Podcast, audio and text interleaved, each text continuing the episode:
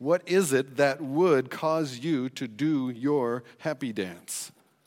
If you have children, that would certainly be there. No greater joy than this. So let me let me go another direction. Where do you think, as far as we know, the Apostle Paul did not have children? We're not even sure that the Apostle Paul was married. There's nothing in the scripture to suggest that he was. Maybe he was, maybe he wasn't. We're not sure. But what, what is it, do you think, that made Paul dance his happy dance? Maybe you never even thought of Paul dancing a happy dance. What does Paul look like to you? Do you have an image of the Apostle Paul in your mind? It's not like that, so we can take that picture back away. That's, that, that's not what Paul looked like at all. I, I never th- mix up Paul and Snoopy. What does Paul look like to you? Maybe sort of that prophet image. Maybe there's a, a long beard, ZZ top thing going on. He's probably got, a, got scrolls or books or something. He's, he's, he's serious, he is focused. He's probably walking somewhere because he walked an awful lot. But you probably don't imagine him dancing, do you?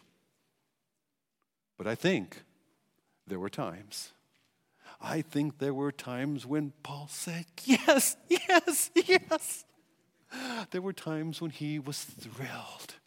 There were times when he did do his happy dance. What was it?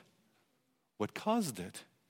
He didn't have his own children to rejoice in necessarily, but we're going to see in the passage this morning, we're going to see what it is, above all else, that gave Paul his happy dance. And I want to suggest what it is above all the other things that it could be.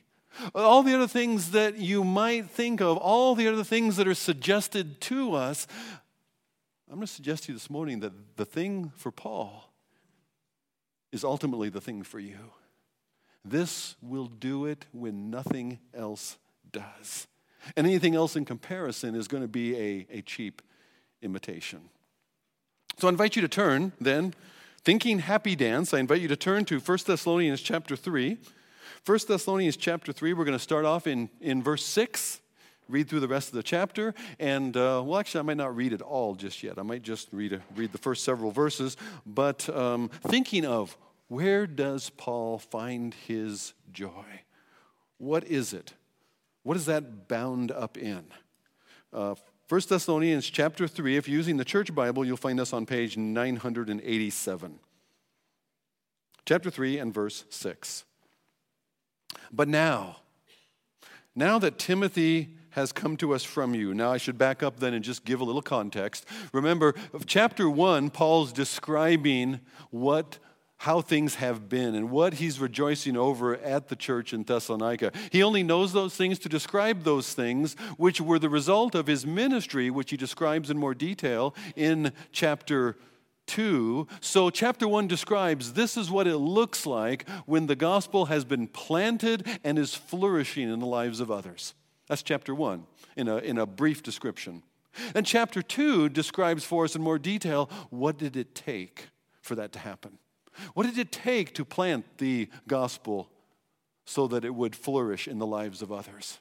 And Paul gives those parental analogies, like a, like a, a mother nur- nourishing her own children, nurturing her own children, like a faithful father um, encouraging and exhorting. And yet, Paul has been concerned that the pressures, he knows the intense pressure, he knows the trouble, he knows the threat, he knows the hostility and the opposition. He knows that Satan himself has opposed him in his ministry among the Thessalonian Christians. And he knows that that hostility would continue after his departure. And he's concerned for them.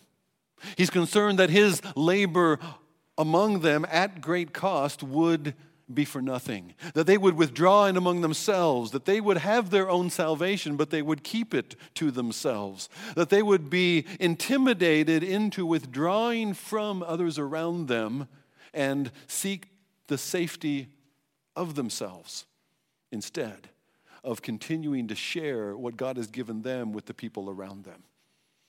Well, in chapter 1, Paul finds out because of Timothy sending. Paul's concern, that's his concern, and so he sends Timothy to them. And he's willing even to be left alone at cost to himself. We don't know all the, all the difficulty or the hardship that brought on, but, but we know that it was, there was a price to be paid.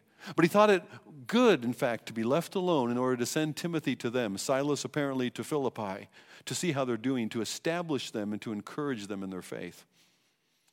And then he knows how they're doing uh, upon Timothy's return. And that's when he writes this letter. That's when he's able to write the things he writes in chapter one. That's when he's able to re- write in, re- in view of that report back here in verse six as well. Timothy has come to us from you, and he's brought us the good news of your faith and love, and reported that you always remember us kindly and long to see us as we long to see you. For this reason, brothers, in all our distress and affliction, we have been comforted about you through your faith. For now we live if you are standing fast in the Lord. What thanksgiving can we return to God for you? For all the joy that we feel for your sake before our God, as we pray most earnestly night and day that we might see you face to face and supply what is lacking in your faith. So, Paul is writing now, he's describing the good news, what Timothy has brought, that Timothy brought back, the, uh, the good news of their faith and their love.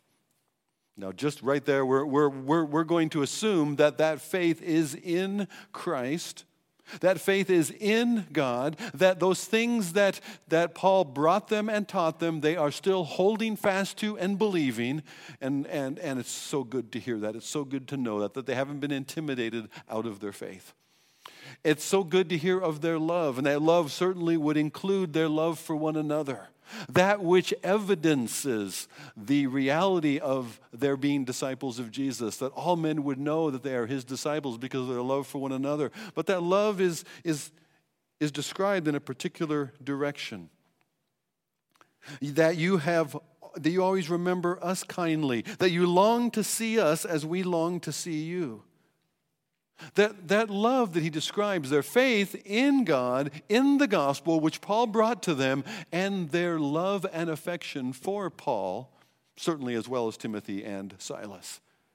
Part of Paul's concerns is probably this that after his departure, there would be much murmuring and scandals and headlines and talking about this Paul of Tarsus, of Tarsus who came into our city and who drew many away into these false teaching and, and, and heresies uh, contrary to the law of Moses and things that are against Caesar and, and stirring up and, and, and um, running his name through the mud so that people would want to withdraw from Paul. They would create a little distance. The enemy would seek to drive a wedge between Paul and these Christians. Because that wedge between them and Paul is Paul's the one that brought them the gospel, that delivered to them faith in Christ. If the enemy can weaken the bond between them, he can also weaken their hold on the faith that Paul brought to them. So there's the danger that he was concerned about, knowing that that would be going on, knowing that the pressure would be applied to them as well to abandon Paul and to abandon faith and return loyalty to synagogue and Caesar instead. And yet, you always remember us kindly. You long to see us. In the midst of that animosity and oppositional climate, they have continued to have a love and affection for Paul and for the Lord. Those who love the Lord love the Lord's people. Those who have, have been brought into a relationship with God through faith in Christ have an affection for the one who dared or paid whatever cost was needed, spent the time, showed the care to bring them there. And that has continued for these Thessalonians. And Paul's thrilled about that. That our faith and love our faith in God are bound up in our affection for others, that we cultivate loving one another alongside of our faith in God, that our, our faith is not a solo sport. 1 John chapter 4 says, he who, he who does not love his brother whom he has not seen cannot love God. Oh, sorry, he who does not love his brother, brother whom he has seen cannot love God who he's not seen. That we love God by loving our brother, loving our sister. These are bound together. That's why we connect in smaller groups. That's why we need to be engaged in the lives of one another. That's why I, I, I, want you to be in some kind of smaller group where you're growing together with other growing believers. This is a place where, where you know others and you'll, you're able to pray for them and they know you and they're able to pray for you. And you're praying for one another as you would step into these things that you're learning together. Maybe it's in one of the morning classes here, first service or second. Maybe it's in, in um, another small group sometime during the week, but you're engaged in the lives of others. It's not a solo sport. And Paul wants that to continue. In fact, Paul's heart towards them is evidence the same. Look down in verse 10. We pray most earnestly night and day that we might see you face to face, that we might supply what is lacking in your faith. Face to face is not the same as Facebook or FaceTime. It's being there, it's being together. We're grateful for Paul's letters. But God works in person.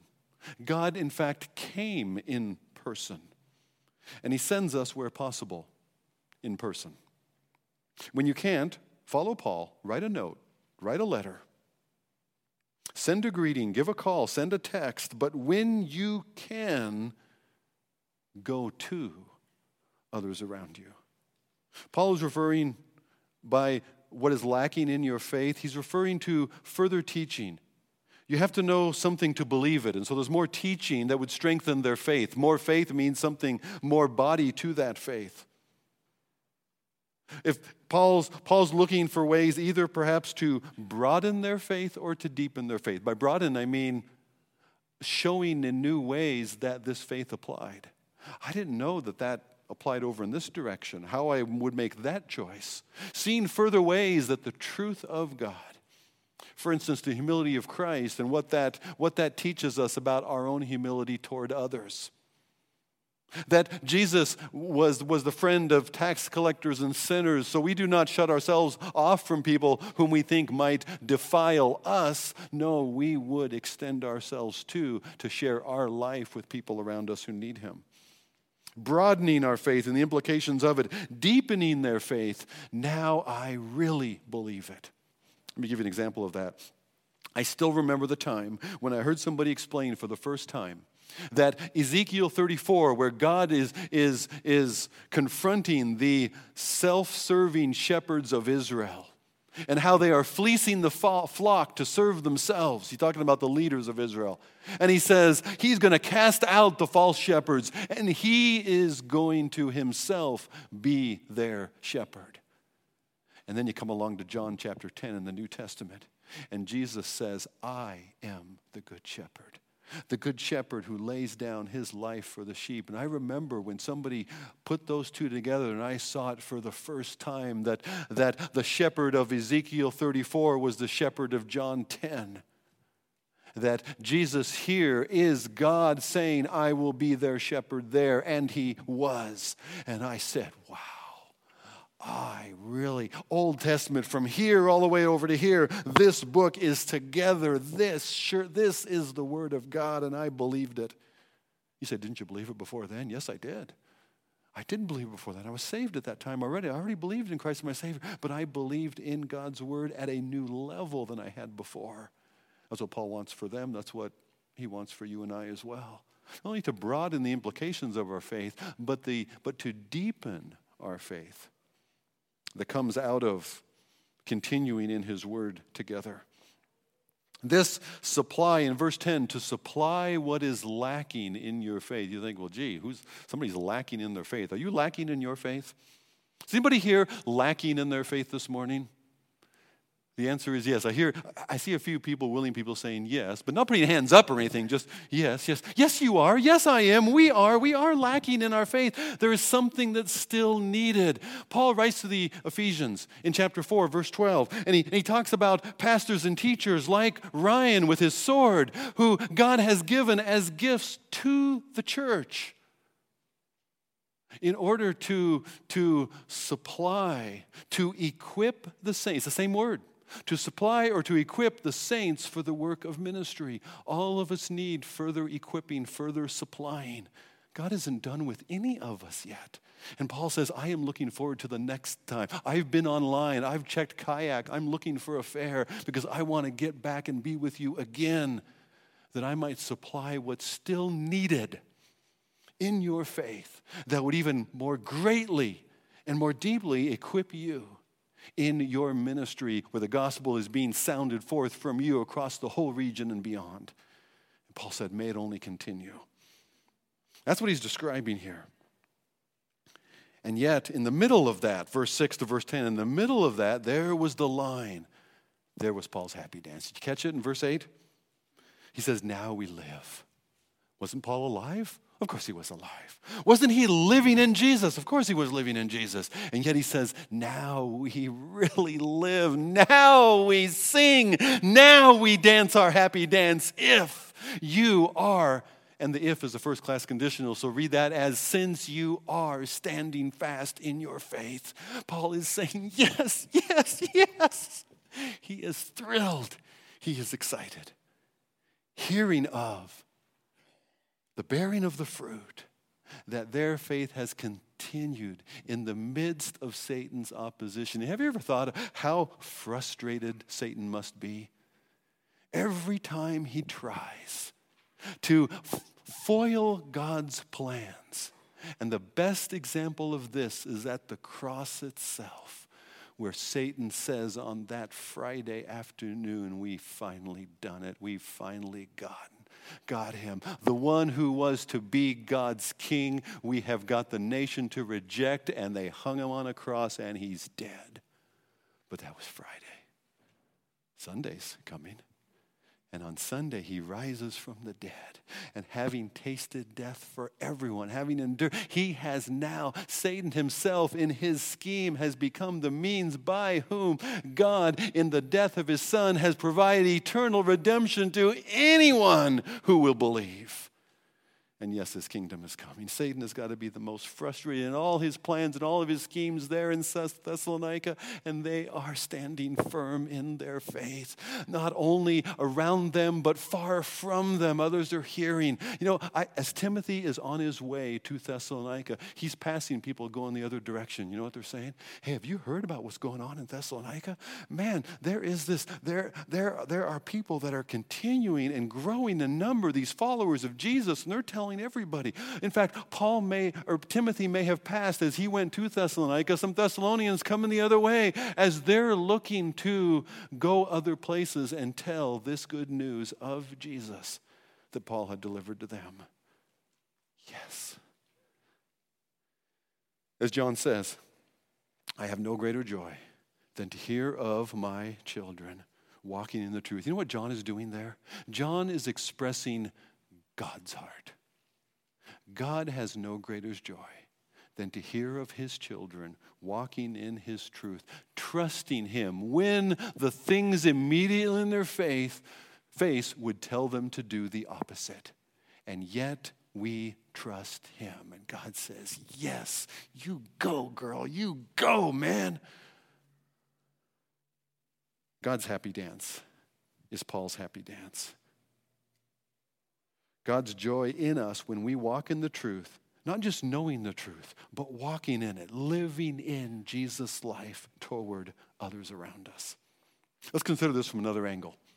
Gal- um, Galatians chapter 2. It's a well known verse. Kids have learned it in Awana. I am crucified with Christ. His death is my death.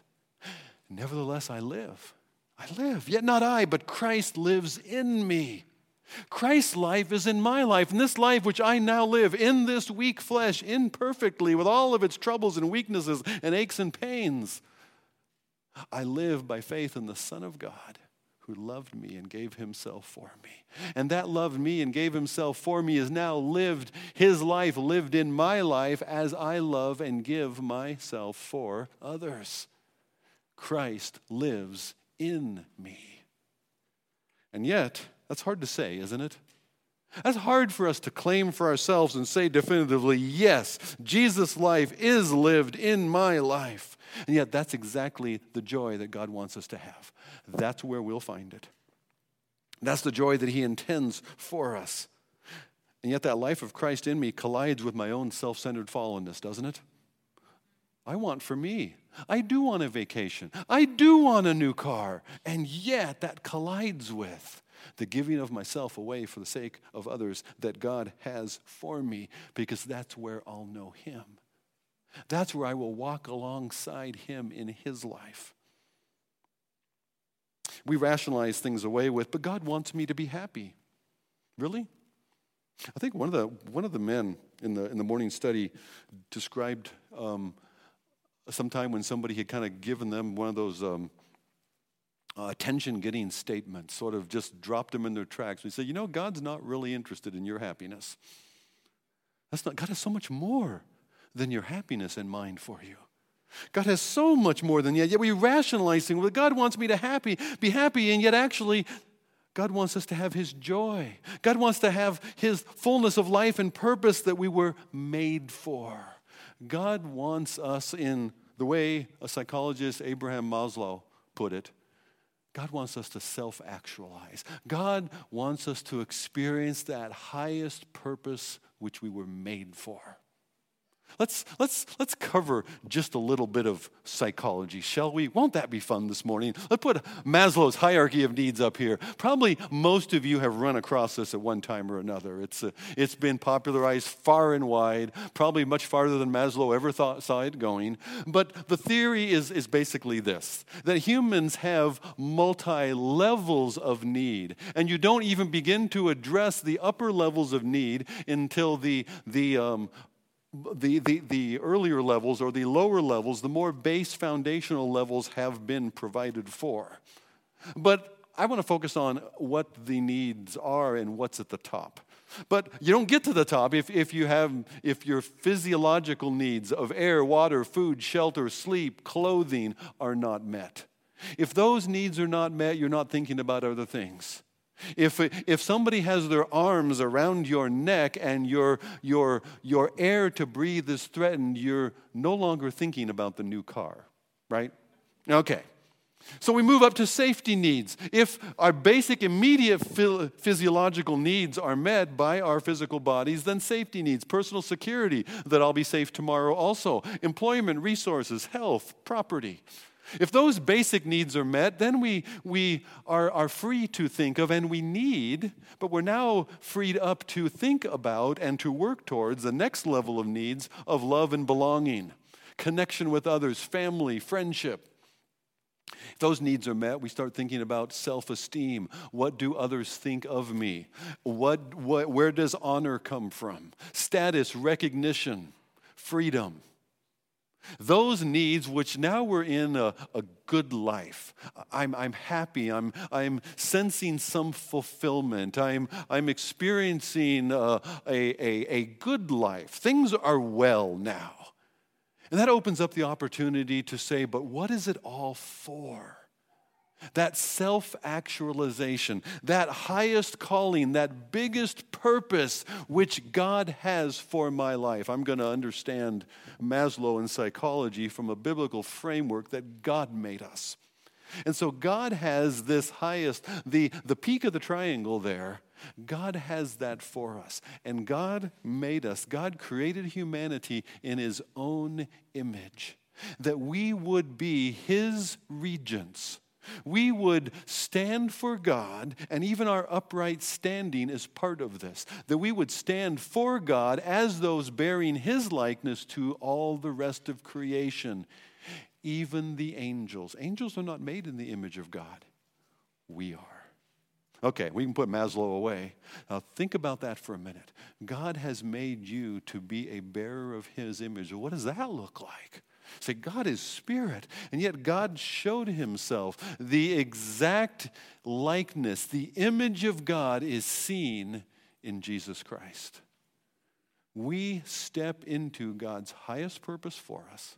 We step into that greatest fulfillment, that self actualization, even if doing so puts some of those other needs at risk. This is where Maslow had it wrong. You see, in self actualization, or maybe Maslow didn't have it wrong, I'm not an expert on Maslow. but self actualization in godly terms, in biblical terms, of me living that life of Christ who is in me by the power of His Spirit, changing me from glory to glory into the same image, the same likeness, that others would see something of Christ in me, in you, as God's representatives to the rest of His creation those made in his image to stand for God, that the rest of creation could know and experience something of God through you. That's what you were made for. And to, to bear that faith in God your Father, even as Jesus in the face of the cross could trust himself into God, the hands of God his Father, who always does right and good. And he could trust himself there. And these Thessalonians could trust themselves there in the middle of opposition against them in their faith because they dared to name the name of Jesus.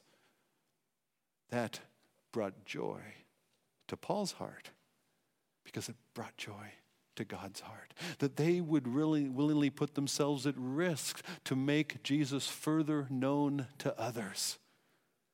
And in doing so, they step into God's joy for them. They step into and live out God's life. There's a deficient Christianity today that's popular. It emphasizes what will God do for you? That you'll find your joy in His blessings and how He will change your circumstances. He will give you health. Maybe He will give you wealth. But that's not God's joy. That is not the joy that was seen in the life of Christ as He gave Himself away for us, even as we celebrate at this table this morning. Comfort and prosperity are not Paul's joy. His joy is despite distress, despite affliction, rejoicing in their spiritual progress that they are denying themselves, taking up their cross, and following Jesus. What does that lead to? It leads to God working in us, as it describes in verse 9. What thanksgiving can we return to God for you, for all the joy that we feel for your sake before God?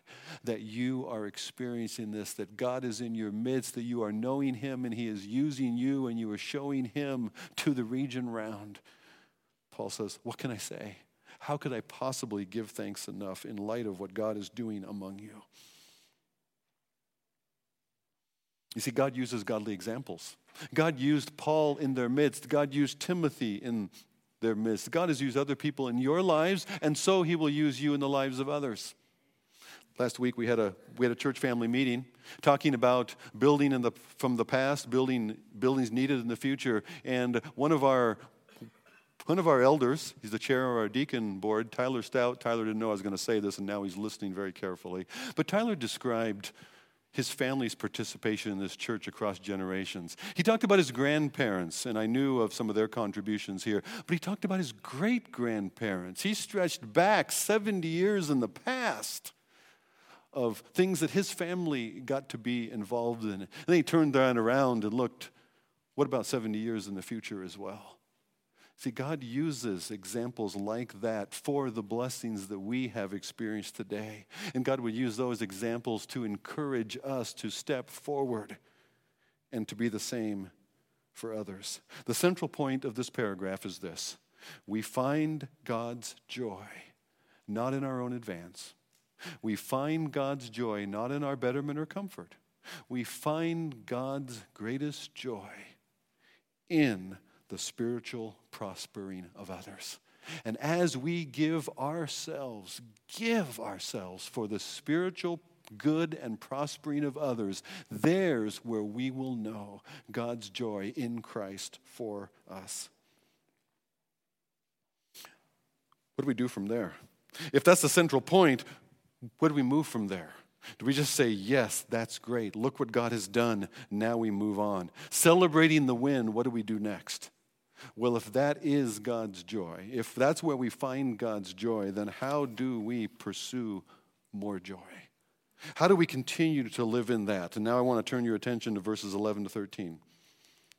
Now then, may God, in light of what Paul has seen and described and celebrated with them, now may our God and Father Himself and our Lord Jesus Christ direct our way to you. And may the Lord make you increase and abound in love for one another and for all as we do for you. May you abound in love all the more, He says. We're not done yet. There is more to come, so that He may establish your hearts blameless in holiness before our God and Father at the coming of our Lord Jesus Christ with all his saints. Paul looks at Thessalonica today. Paul looks at that church at that time. And Paul looks down the corridor of history for them into the future when Jesus himself returns.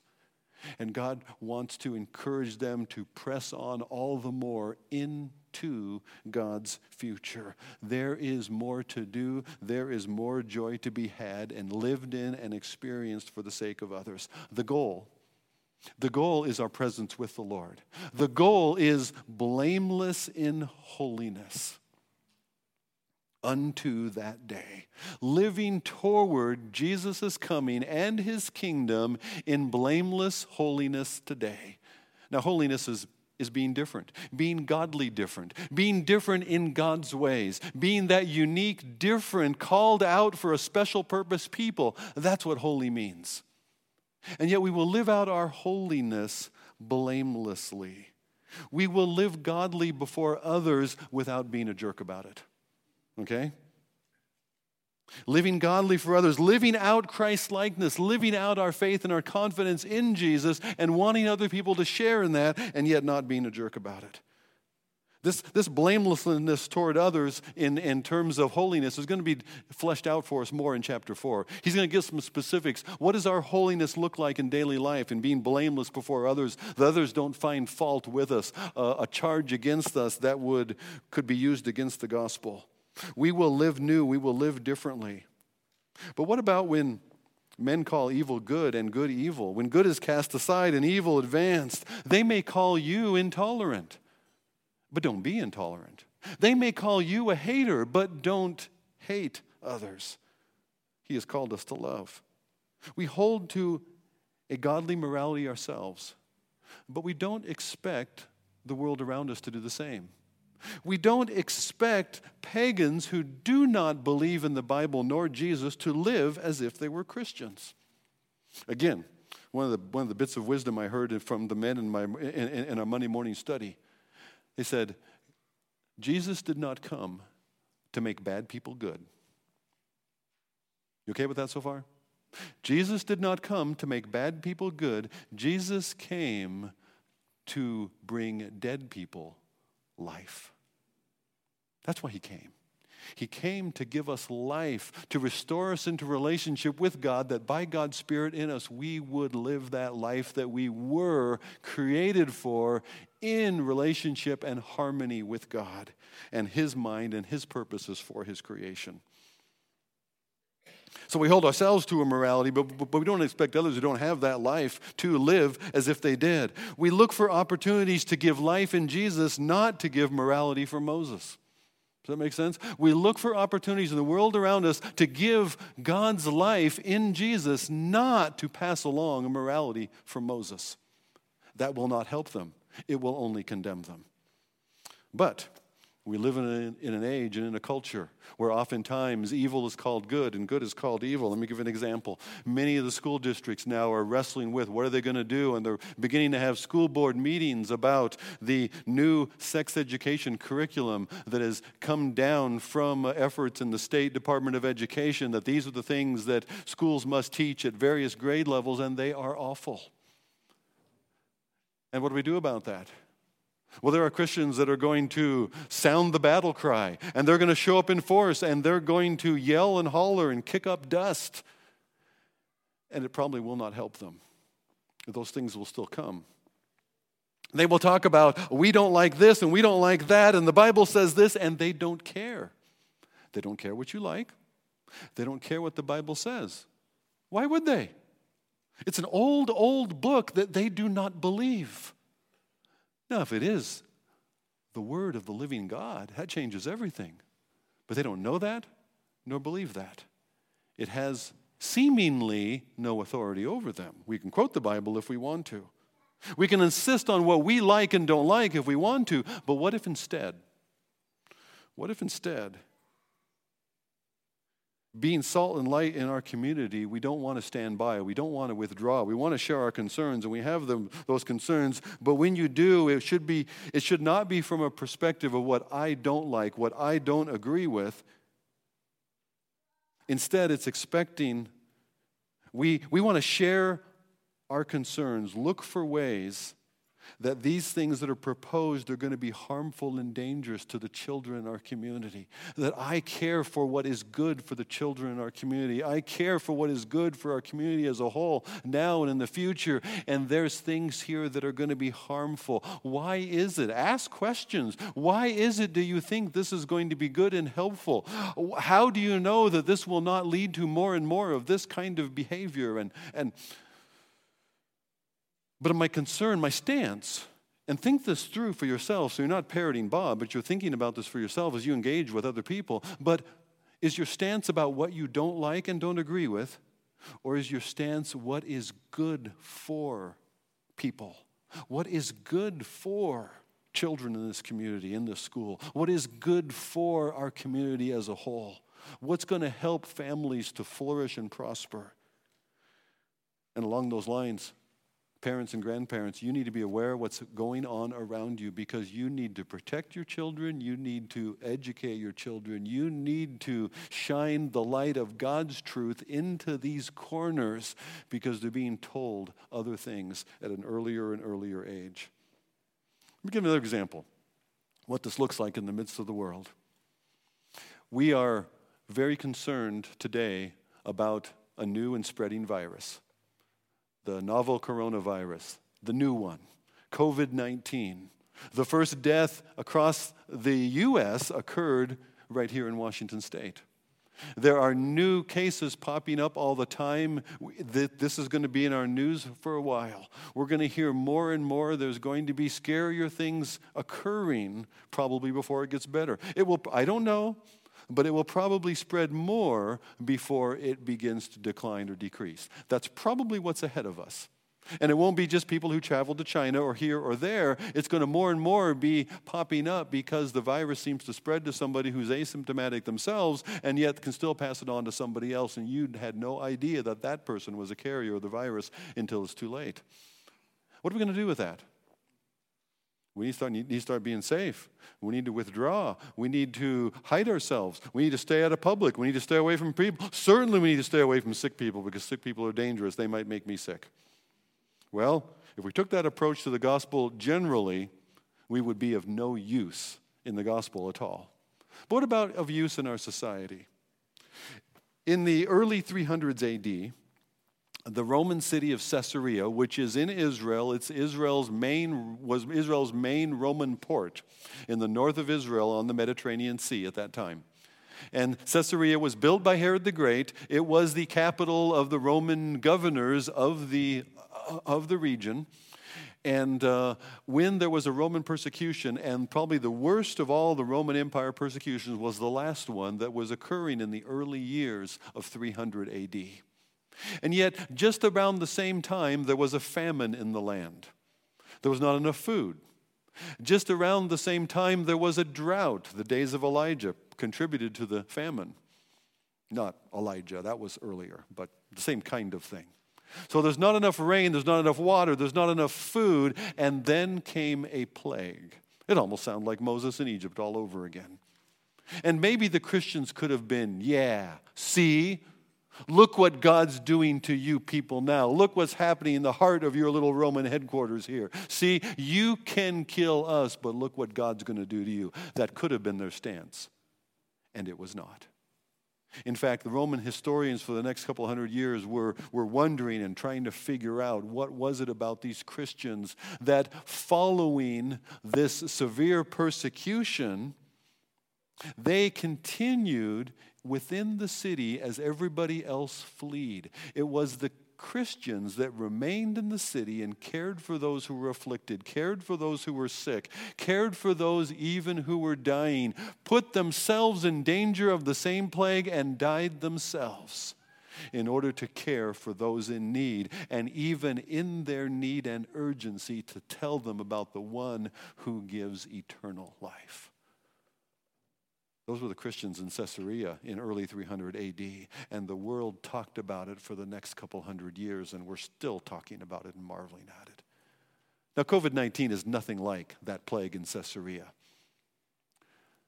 But it's our opportunity to say, what will we do? Certainly, some, those who are, those who are, are uh, most in danger, elderly, those who are, are immunocompromised, those who, uh, th- this seems to, like the, like the common flu, it hits hardest those who are elderly, have respiratory issues, or those who are young. So some people need to be very careful, need to protect themselves and their family. But some of us need to be willing to put ourselves in harm's danger, harm's way. Some of us need to be willing to put ourselves in a place where we could be infected. We're going to wash our hands a lot. We're going to try to protect ourselves and take precautions. And yes, some of us need to, at this time, as this increases, when people are all the more in fear, isolating themselves, we need to be the ones to step forward and say, How can I help? What could I do? It might be volunteering in hospitals and clinics. It might be going and bringing groceries for somebody in your neighborhood that is self quarantined because they're having symptoms. And you're not going to shun them like Christians did in the past and when HIV was running rampant because if we touch somebody with HIV, we, we might get it too. And it was not a good hour for the church. What are we afraid of? Dying? I hope not. I'm, af- I'm much more afraid of not living. That's what I'm afraid of, folks. Rather than dying, I'm much more afraid of not living the life in Christ that I was made for, that I was born again for. Paul says, now, now we live. If you stand fast and walk in, live out the truth of the gospel that you were born for. Let's pray. Father, thank you. Thank you that our hope is in you, that our joy is in you, that though nothing else can satisfy, Father, thank you that you do. Lord, cause us to be willing to give ourselves away, however that might look, whatever that might mean, in ways that are good for the people around us, in ways that seek the prosperity of this city in which we find ourselves, in ways that we would pay a price ourselves. We would put ourselves at risk. We would put ourselves at some cost in order to care for and serve and show the love of Christ and represent the image of God as seen in Jesus in this creation where you have stood us up, caused us to stand in for your glory. Lord, use us in this moment, in this future, for your glory in the lives of others, that they would know life in Christ as we. We pray that in Jesus' name. Father, now as we receive this morning's offering, the prayer requests that are shared, the celebrations of praise to you that are shared as well, as we give of ourselves for your ministry in this community, Father, would you use it and bless it? As we give something of ourselves away, Father, make that matter for others, we pray. In Jesus' name, amen.